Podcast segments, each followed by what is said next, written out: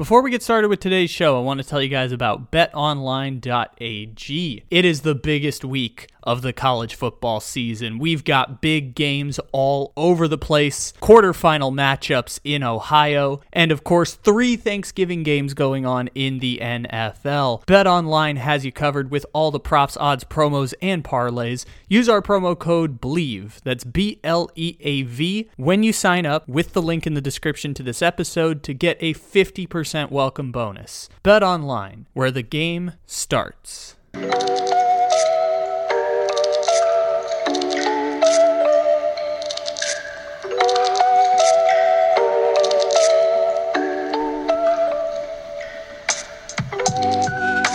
Good morning, good evening, good afternoon, or good night. However, and whenever it is you may be listening, thank you for stopping into another fantabulous episode of the Take It Easy podcast live on the Bleav Podcast Network. Except it isn't live because it is, as always, a podcast. Welcome, welcome, welcome, everybody. It is Wednesday, November 23rd, according to my count. It may not be that according to your count, but we appreciate you stopping in, however and whenever it is that you may be listening. We have got a fantabulous show coming at you here today. We are going to have a long form conversation about one of the greatest trades in the history of the NFL. Call it an oral history. I haven't done one of these segments in a while. By the way, if you click the CKSAML Productions link, you can hear all of our old oral histories about teams and moments and trades and such.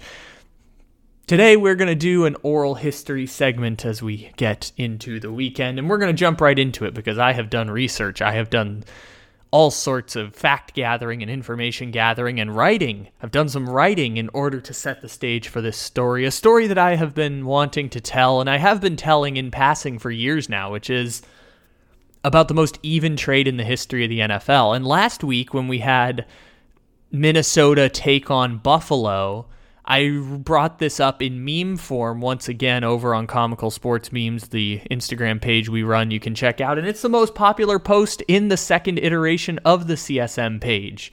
Got over 10,000 likes. People really engaged with it in the comment section. So I thought this is the perfect time to build out an oral history segment about the most even trade in the history of trades within the NFL. You know how people sometimes say you can't there's always a winner and a loser in a deal in business, someone's going to win and someone's going to lose. Well, I don't think that is possible when we're talking about the context of this trade. There are only winners. Everyone gets to be a winner and it will go down, I believe, as quite possibly the most even trade in the history of professional sports. We're going to get to that here today on the show. And since it involves the party of the Buffalo Bills, I will take any chance we can get to play our Buffalo Bills parody song set to Sun Goes Down by Lil Nas X because I spent three hours making it. And so any chance I get to play this three minute clip, I'm going to take it, especially on a podcast that, once again, for like the third time in eight days, is going to be Buffalo Bills heavy.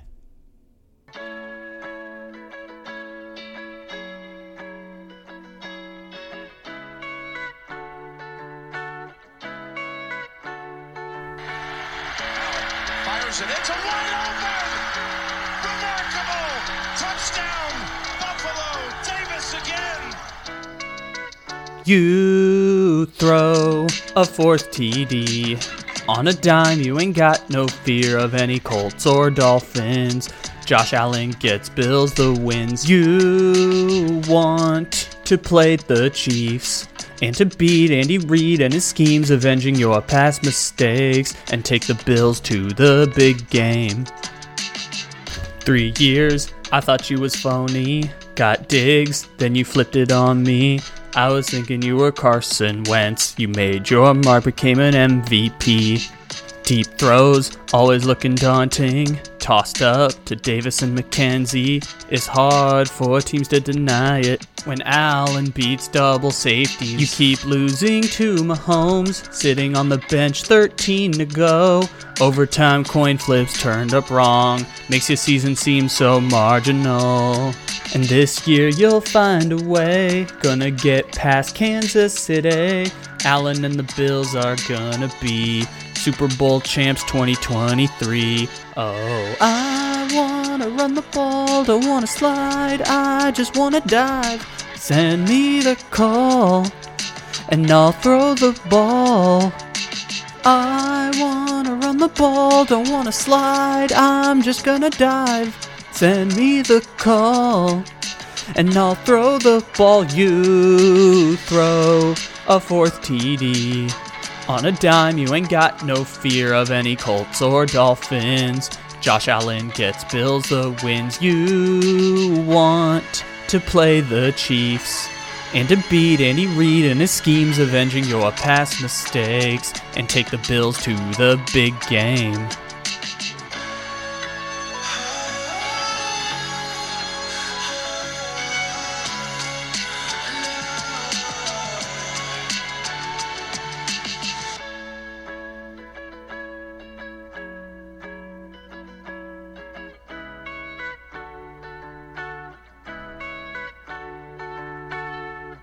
All right, so the most even trade in the history of the NFL.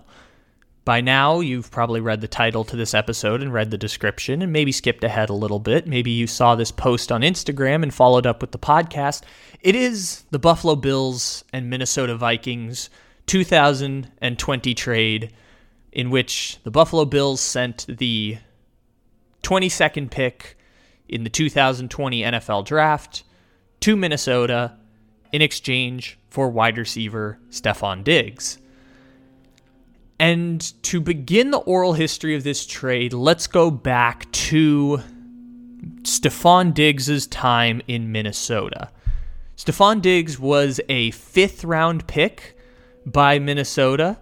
He came from Maryland. He's actually from nearby in Maryland, uh, Gaithersburg. Gaithersburg is how I believe it's pronounced, but Stefon Diggs is from Maryland, attended the University of Maryland, and his brother also is Trevon Diggs, who happens to be in the NFL. So Stefon Diggs goes to local Maryland college, ends up having a great career. Maryland teams that I believe during Stefon Diggs' time at Maryland had a losing record during his four seasons there. I might be incorrect in that assessment, but I'm going to go on a limb and say Maryland football during Stefon Diggs' four seasons had a losing record. Let me calculate it real quick for you here. Maryland in the years of Randy Edsall finished 2 and 10, 4 and 8, 7 and 6 and 7 and 6. That comes out to a record of 20 and 30. That is a 20 and 30 record in Stefon Diggs' time at the University of Maryland. So they lose a lot. They lost two bowl games, including the Military Bowl and the Foster Farms Bowl. Maryland was just a team, and Stefon Diggs was a fifth round pick who played at the local school and ended up having a great career. And so Stefon Diggs gets drafted to Minnesota, immediately puts up big numbers after getting there. Like it's pretty clear that he was undervalued in the draft. I, I was actually reminding myself of Stefon Diggs' career stats in Minnesota because in my mind, I had always assumed Stefon Diggs would be a Hall of Famer because of combining his time in Minnesota with Buffalo. Like, this is someone who was getting Geico commercials for his time in Minnesota. And Stefon Diggs had 900 yards his second season in the league. He only played in 13 games that year, so he never did have a fully healthy season, but played 13 games and would have had 1,000 yards with a full season had 850 yards the following year in 2017, and then 2018, his first year with Kirk Cousins, Stefon Diggs ended up putting up a thousand yards for the first time in his career and had over a hundred receptions for the first time in his career.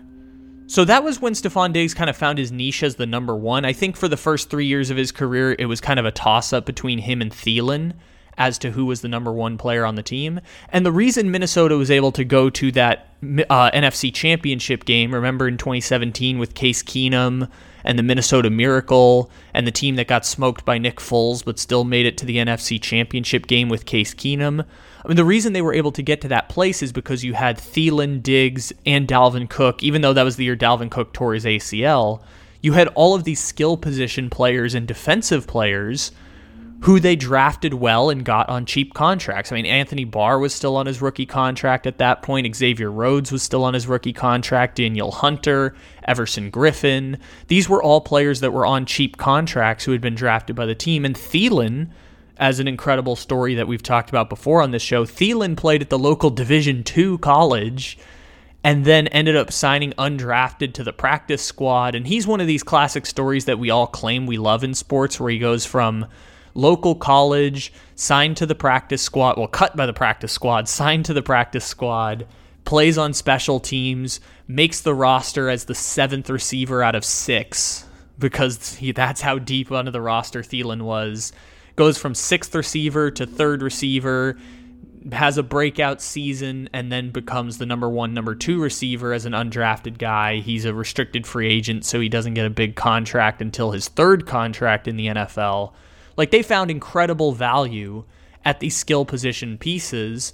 And because of that, they were able to make an NFC championship run with Case Keenum. And then all that extra money they had at their disposal allowed them to, during the 2018 offseason, sign Kirk Cousins, who is the first, I guess Kirk Cousins is the best quarterback to hit free agency really since Drew Brees in 2004 or Peyton Manning in 2012, which is more so the low bar of players who hit free agency. Like when you have a quarterback, you don't let them go, and the NFL system is designed in such a way where those players never get to hit free agency. Kirk Cousins was just the unique situation where he bet on himself and took the franchise tag for two seasons, but also didn't start his first two seasons because he was behind RG3. So it, it was like Kirk Cousins only had one year of NFL experience when he came up for his contract and he played on the franchise tag for two seasons and then Washington let him go and Minnesota signed him to a, an $84 million fully guaranteed contract, which at the time made him the highest paid quarterback in the NFL. And the reason Minnesota was able to do that was because Diggs was on a rookie contract. Thielen was on a price controlled contract because he was undrafted and his second contract was only allowed to be so much money. Um, you had Dalvin Cook on the rookie contract, and you had Everson Griffen and Danielle Hunter and Anthony Barr and Xavier Rhodes all on rookie contracts. And you had Harrison Smith, who is a high priced player, but still a, a, worth the value that he was putting on the field for Minnesota during those seasons. And so the Vikings end up signing Kirk Cousins. First year with Kirk Cousins, Stefon Diggs, after the, the Minnesota Miracle game, Stefon Diggs has his first 1,000 yard season and his first 100 reception season of his career with Minnesota. And that is the year, if you remember, they played Chicago at home the last game of the season in a win and in playoff scenario. And Minnesota ended up losing, and that was the game where Thielen's yelling at Kirk Cousins on the sidelines. And the following season, they come back and they start the year two and three. And this was when we first started doing this podcast. I was a freshman in college with incredibly poor audio quality. And I remember that season they started 2 and f- 3.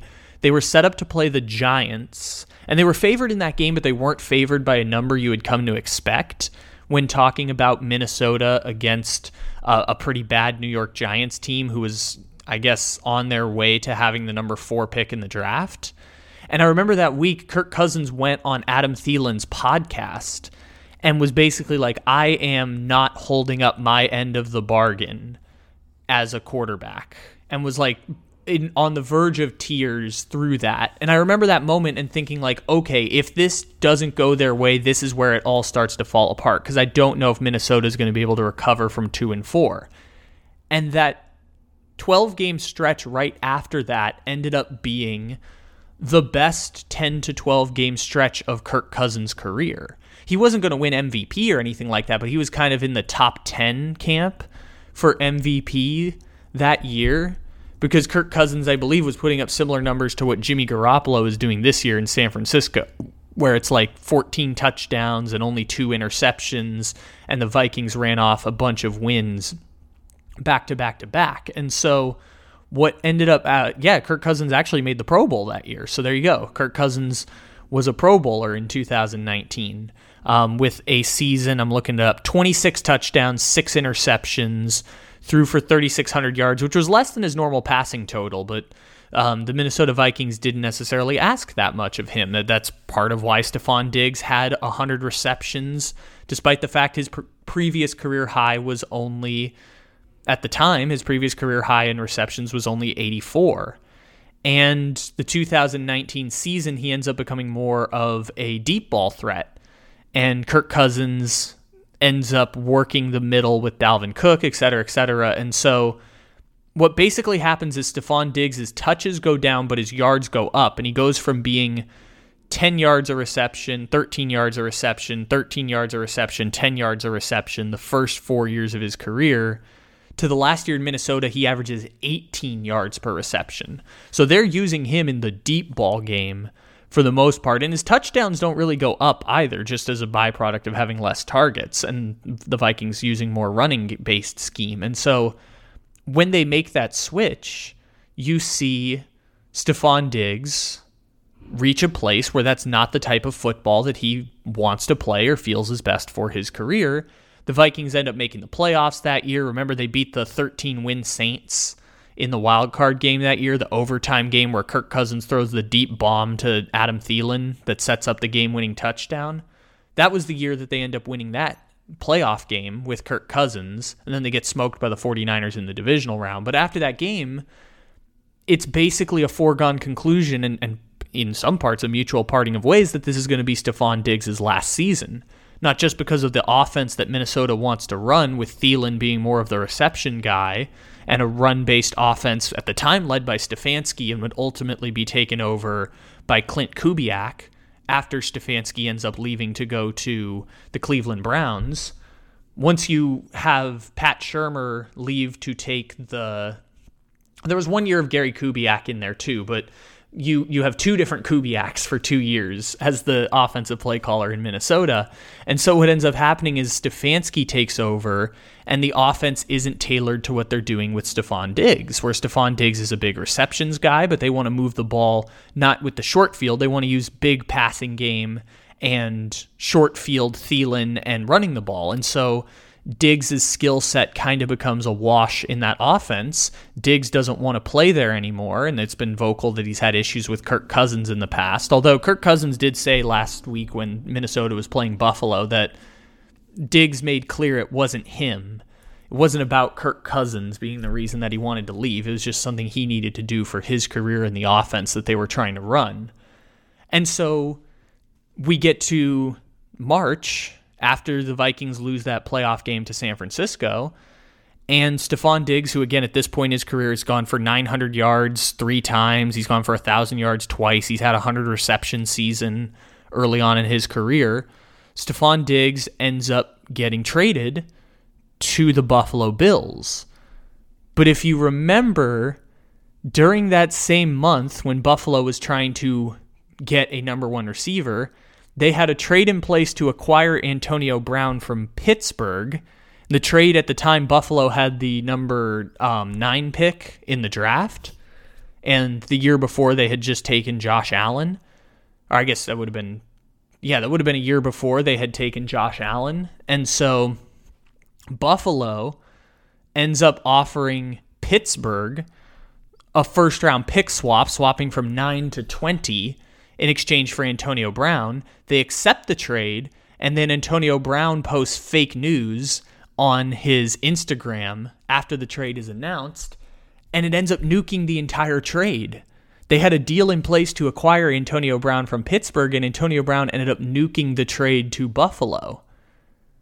And then three weeks later, Buffalo pivots to their next best option, which is trading for Stefon Diggs. And when Buffalo ends up trading for Stefon Diggs, they just give up their first round pick in exchange for Stefon Diggs straight up. They give up a low first round pick in value in exchange for a receiver who had played five years in the league, had a 100 reception season, multiple thousand yard seasons. They end up making that flip for Stefon Diggs, and they trade the number 22 pick in the draft. And Stefon Diggs had already signed an extension prior to that with Minnesota. He was in year two of that extension at the time of the trade. And so he ends up going to Buffalo with minimal cap hit going against the Minnesota Vikings. They end up saving money on his contract versus the dead cap hit they would receive. They end up saving money to make that trade. And so then we get to the 2020 NFL draft, and we have Buffalo already used their first round pick to get Stefon Diggs as their number one. Minnesota having a pretty secure number one receiver at that point. Minnesota using uh, their other draft pick, which they had going into the draft, uh, to flip with San Francisco. San Francisco ends up trading up to get Brandon Aiyuk at pick 25. So 22 ends up being their first pick of the draft. And if you remember correctly, that's the draft where Henry Ruggs gets selected and then Jerry Jeudy gets selected. Uh, the Cowboys took CeeDee Lamb. Right after that, at 17, the Dolphins took an offensive lineman. The Raiders took Damon Arnette. K'Lavon Chaisson, a bust of a pick by the Jaguars, the pick they got in the Jalen Ramsey trade. And then the Philadelphia Eagles took Jalen Reagor, the wide receiver from TCU who did like 400 push ups a day. They end up taking Jalen Reagor at 21. And then you get the famous video of Mike Zimmer and the Minnesota coaching staff all on Zoom because this was the Zoom pandemic draft all of them smiling and laughing because they left their guy at pick number 22, which ended up being, of course, Justin Jefferson. And Minnesota takes Justin Jefferson with pick number 22. And there are no additional picks that are associated with this trade. The swap ends up becoming, as simple as it can be, Stefon Diggs for Justin Jefferson which I am going to attest and articulate here why this is the most even trade in the history of the NFL. Because, for context, there are decisions that are going to be made in the future that could perhaps skew this in another direction, especially once we start talking about money. What I specifically want to talk about is the last three years since the trade has been made, because what we have now is an entirely new regime in Minnesota that could succeed or fail to build around Justin Jefferson. And we have an entirely different financial situation as it relates to Buffalo because of what Stefon Diggs in order did in order to help develop Josh Allen. And as we talked about in our Buffalo Bills song, made me think three years I thought you was phony, then you got Diggs and you flipped it on me.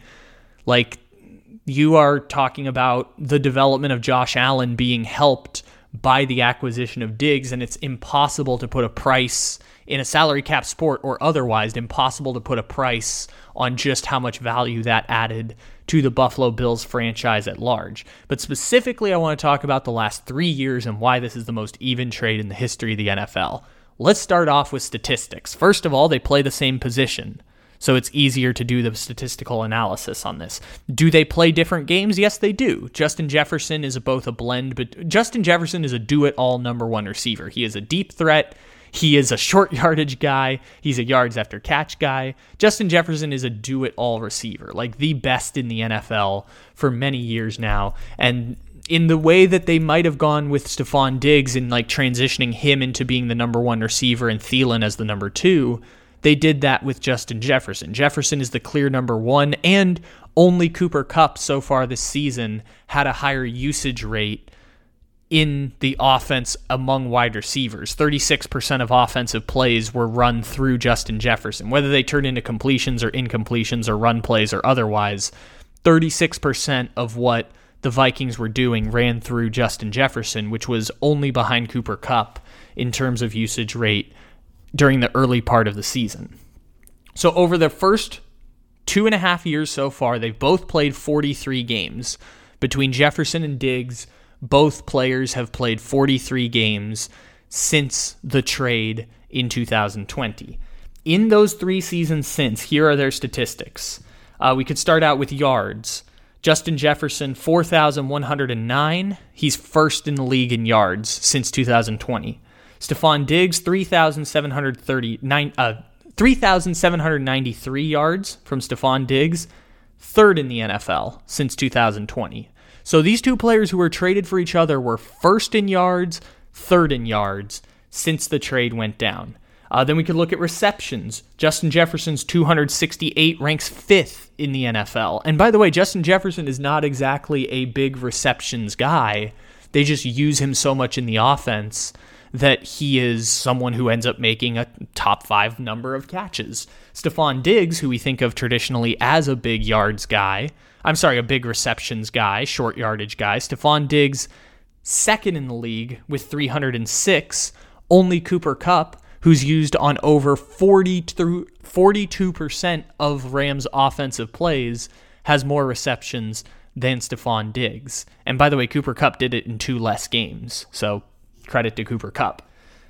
Stefon Diggs second in receptions, Justin Jefferson fifth in receptions. Uh, then we could go to yards per game. Justin Jefferson's 95.6, second most in the NFL, only behind Davante Adams. Then you could go to uh, Stefon Diggs, 88.2 yards per game, fourth in the NFL.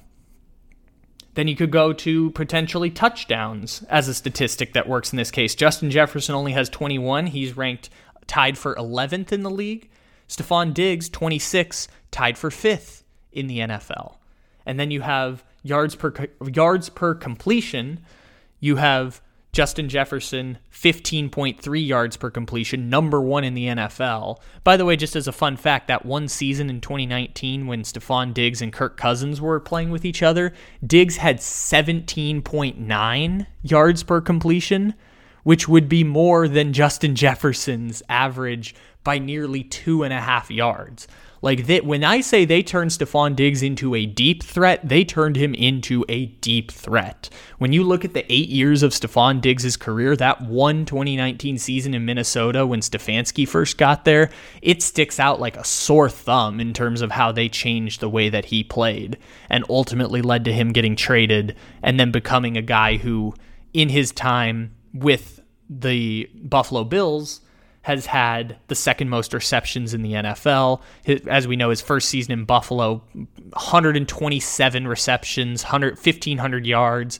Last year, he had 103 receptions. This year, he's on pace to have over 110 receptions and already has a thousand receiving yards on the season. So he's on pace for like 1,500 receiving yards this year for the second time.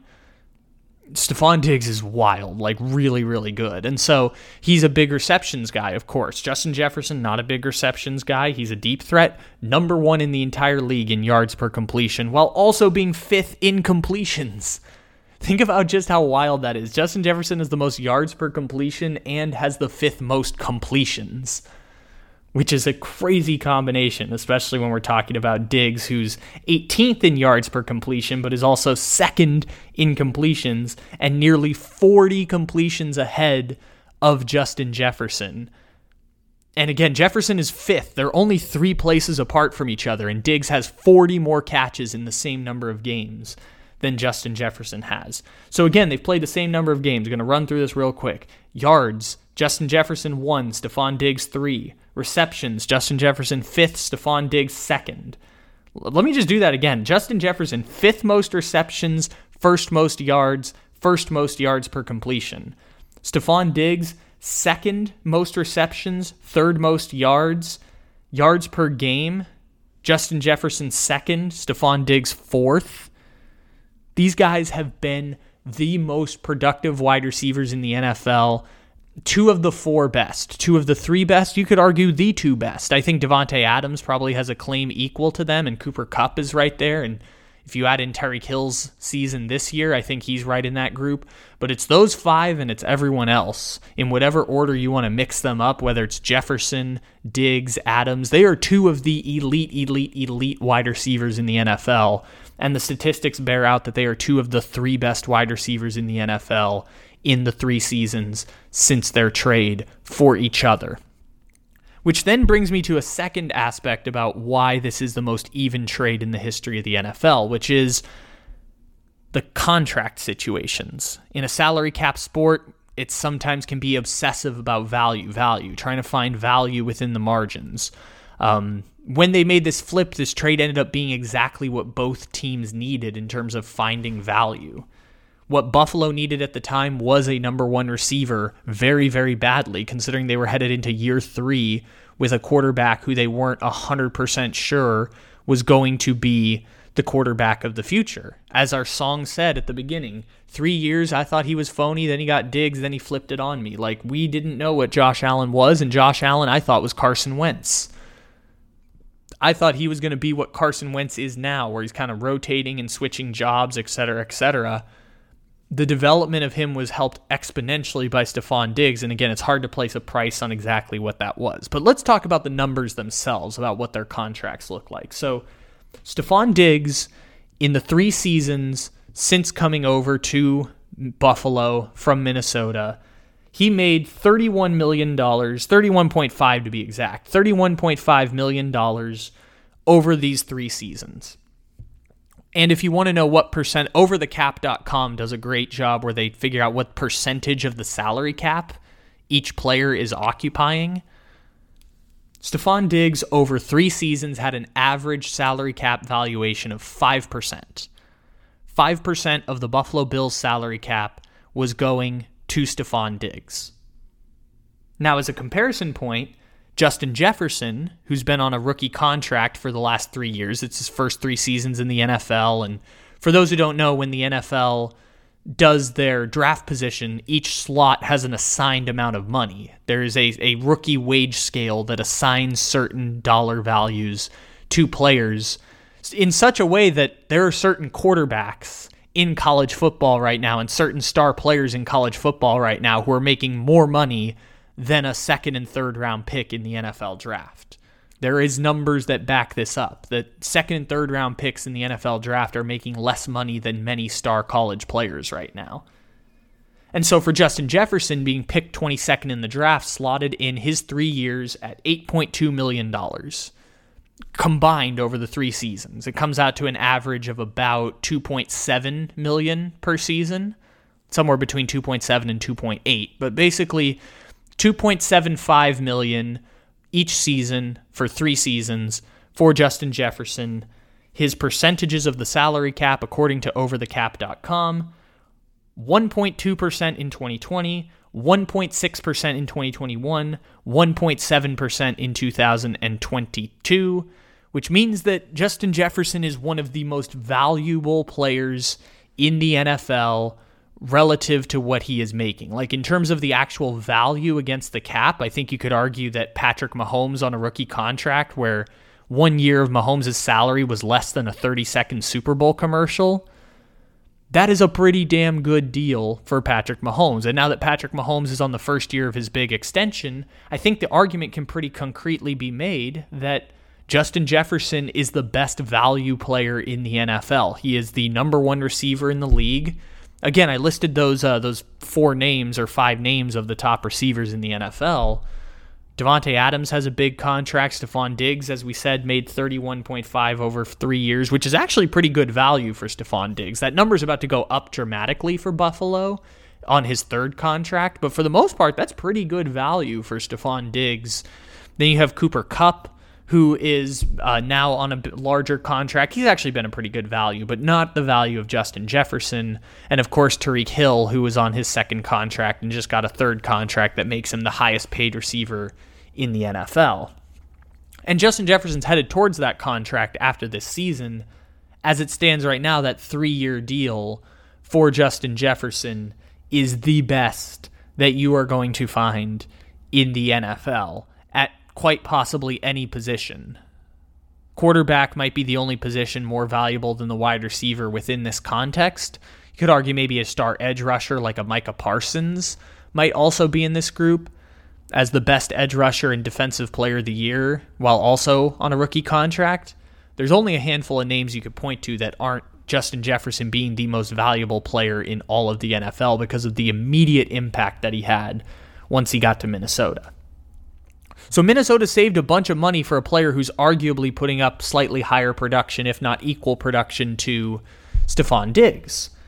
Where this flips is when you look at the quarterback position. And you could go down the line with all of these rosters, but specifically, I want to articulate the quarterback position because Kirk Cousins, as we mentioned when he got his big contract from Minnesota, also got another big contract that was kind of stupid from Minnesota. So Kirk Cousins' first deal when Dig when Jefferson got there was 2021 and 2022. It was a two-year contract for 66 million dollars, fully guaranteed.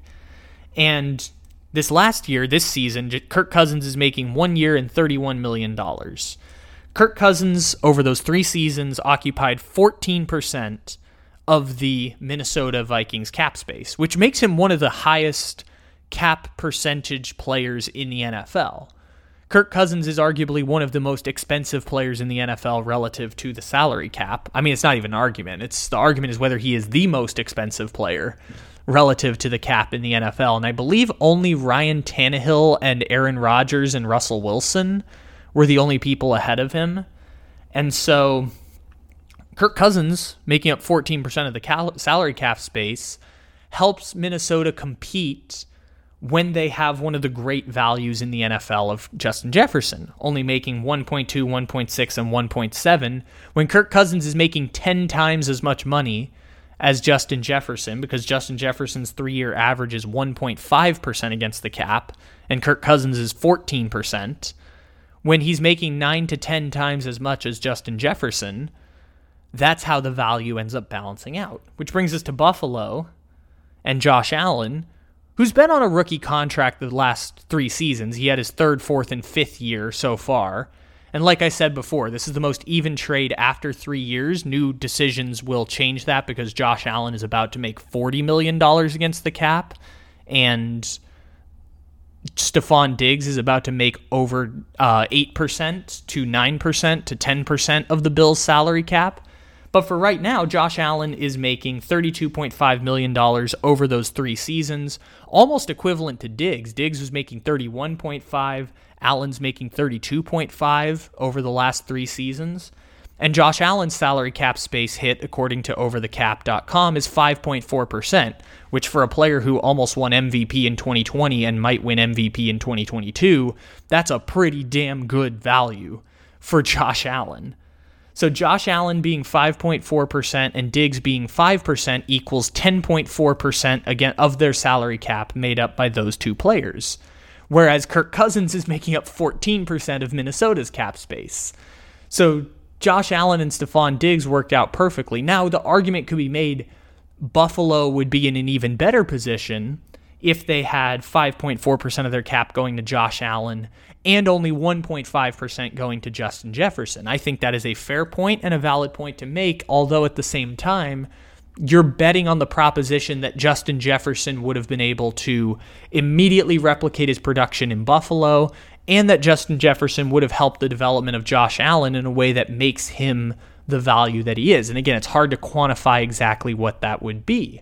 Perhaps Buffalo would be even better with Justin Jefferson, although it's hard to quantify being better than Stefon Diggs. Stefon Diggs has literally made all pro in two of his three seasons in Minnesota or in Buffalo and has made a Pro Bowl in every season and is going to go for 1,500 yards in two of those three seasons and 1,000 yards and 100 receptions in all of the seasons he's been there. It's hard to quantify being any better than Josh Allen or than Stefon Diggs is and anything better or worse is a bit of a semantics argument. Both of them are two of the three best receivers in the NFL.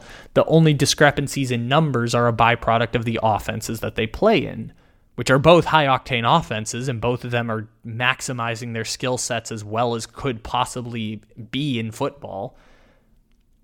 So the argument could be there, but I think the flip of Allen for Diggs or I'm sorry, of Diggs for Jefferson was exactly what both of those teams needed because Minnesota was paying a lot of money for the quarterback position, while Buffalo was only paying a moderately large amount. In fact, relatively speaking, a very low dollar value for the quarterback position. I mean, Josh Allen was making low end starting quarterback money for the last three seasons, while Kirk Cousins was making high end quarterback money for the past three seasons. And so getting a cheap first round pick like Jefferson and Stefon Diggs is 31 million over 3 seasons going to Buffalo ended up being a way for Minnesota to maximize value while paying Kirk Cousins more money than he deserves.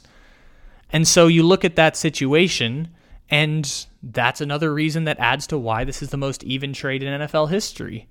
They are two of the three best wide receivers in the NFL for a generation of 3 to 4 years. Both of them added value to the teams when they needed it most, and it allowed both of those teams to compete in different ways than they would have had they stayed in the places that they were. Had Buffalo kept that pick, maybe drafted Jefferson, maybe not drafted Jefferson. If Minnesota had held on to Stefon Diggs, paying him 5% of their salary cap space while retaining Thielen and adding Patrick Peterson and building up that team back into a playoff contender and NFC North champion over the last three years, perhaps it would have looked different. And perhaps this was a circumstance in which it worked out perfectly based on the way those rosters were constructed and the way that those teams were going about. Add to the fact, like we talked about at the beginning, these are the two best wide receivers in the NFL, two of the elites. I'll go back to the stats one last time to close out this podcast. Yards in in the three years since the trade has gone down, Justin Jefferson number one, Stefon Diggs number three, receptions Jefferson fifth, Diggs second, Jefferson first in yards per completion, yards per game Justin Jefferson second, Stefon Diggs fourth, touchdowns Jefferson eleventh, Diggs fifth. You're looking at a situation in which both of these guys are two of the best receivers in the NFL, if not the two best receivers in the NFL and they happened to get traded straight up for each other back in 2020 in a trade that I will attest, regardless of consequences of the next few years, for the three years that they've been together and the four years since the trade will have been conducted, it is the most even trade for both teams and one of the most successful trades in the history of the National Football League and perhaps the history of sports. Ladies and gentlemen, thank you for stopping in here to the Take It Easy podcast. We have episodes every single day, Monday through Friday, as well as wired up on Sundays occasionally. Stay tuned for all of our content. We're going to have some Thanksgiving coverage coming up here in the next couple days. We're going to have a couple guests join us on the show. We're going to have all kinds of great, fantabulous content coming at you. In the meantime, once again, take it easy, everybody. We'll talk to you again tomorrow.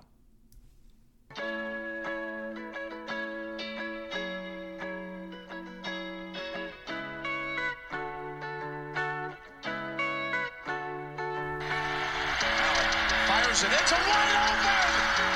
Remarkable touchdown, Buffalo. Davis again. You throw a fourth TD. On a dime, you ain't got no fear of any Colts or Dolphins. Josh Allen gets Bills the wins. You want to play the Chiefs and to beat Andy Reid and his schemes, avenging your past mistakes and take the Bills to the big game. Three years, I thought you was phony. Got Diggs, then you flipped it on me. I was thinking you were Carson Wentz. You made your mark, became an MVP. Deep throws, always looking daunting. Tossed up to Davis and McKenzie. It's hard for teams to deny it. When Allen beats double safeties, you keep losing to Mahomes. Sitting on the bench, 13 to go. Overtime coin flips turned up wrong. Makes your season seem so marginal. And this year you'll find a way. Gonna get past Kansas City. Allen and the Bills are gonna be Super Bowl champs 2023. Oh, I wanna run the ball, don't wanna slide, I just wanna dive. Send me the call, and I'll throw the ball. I wanna run the ball, don't wanna slide, I'm just gonna dive. Send me the call, and I'll throw the ball. You throw a fourth TD. On a dime, you ain't got no fear of any Colts or Dolphins.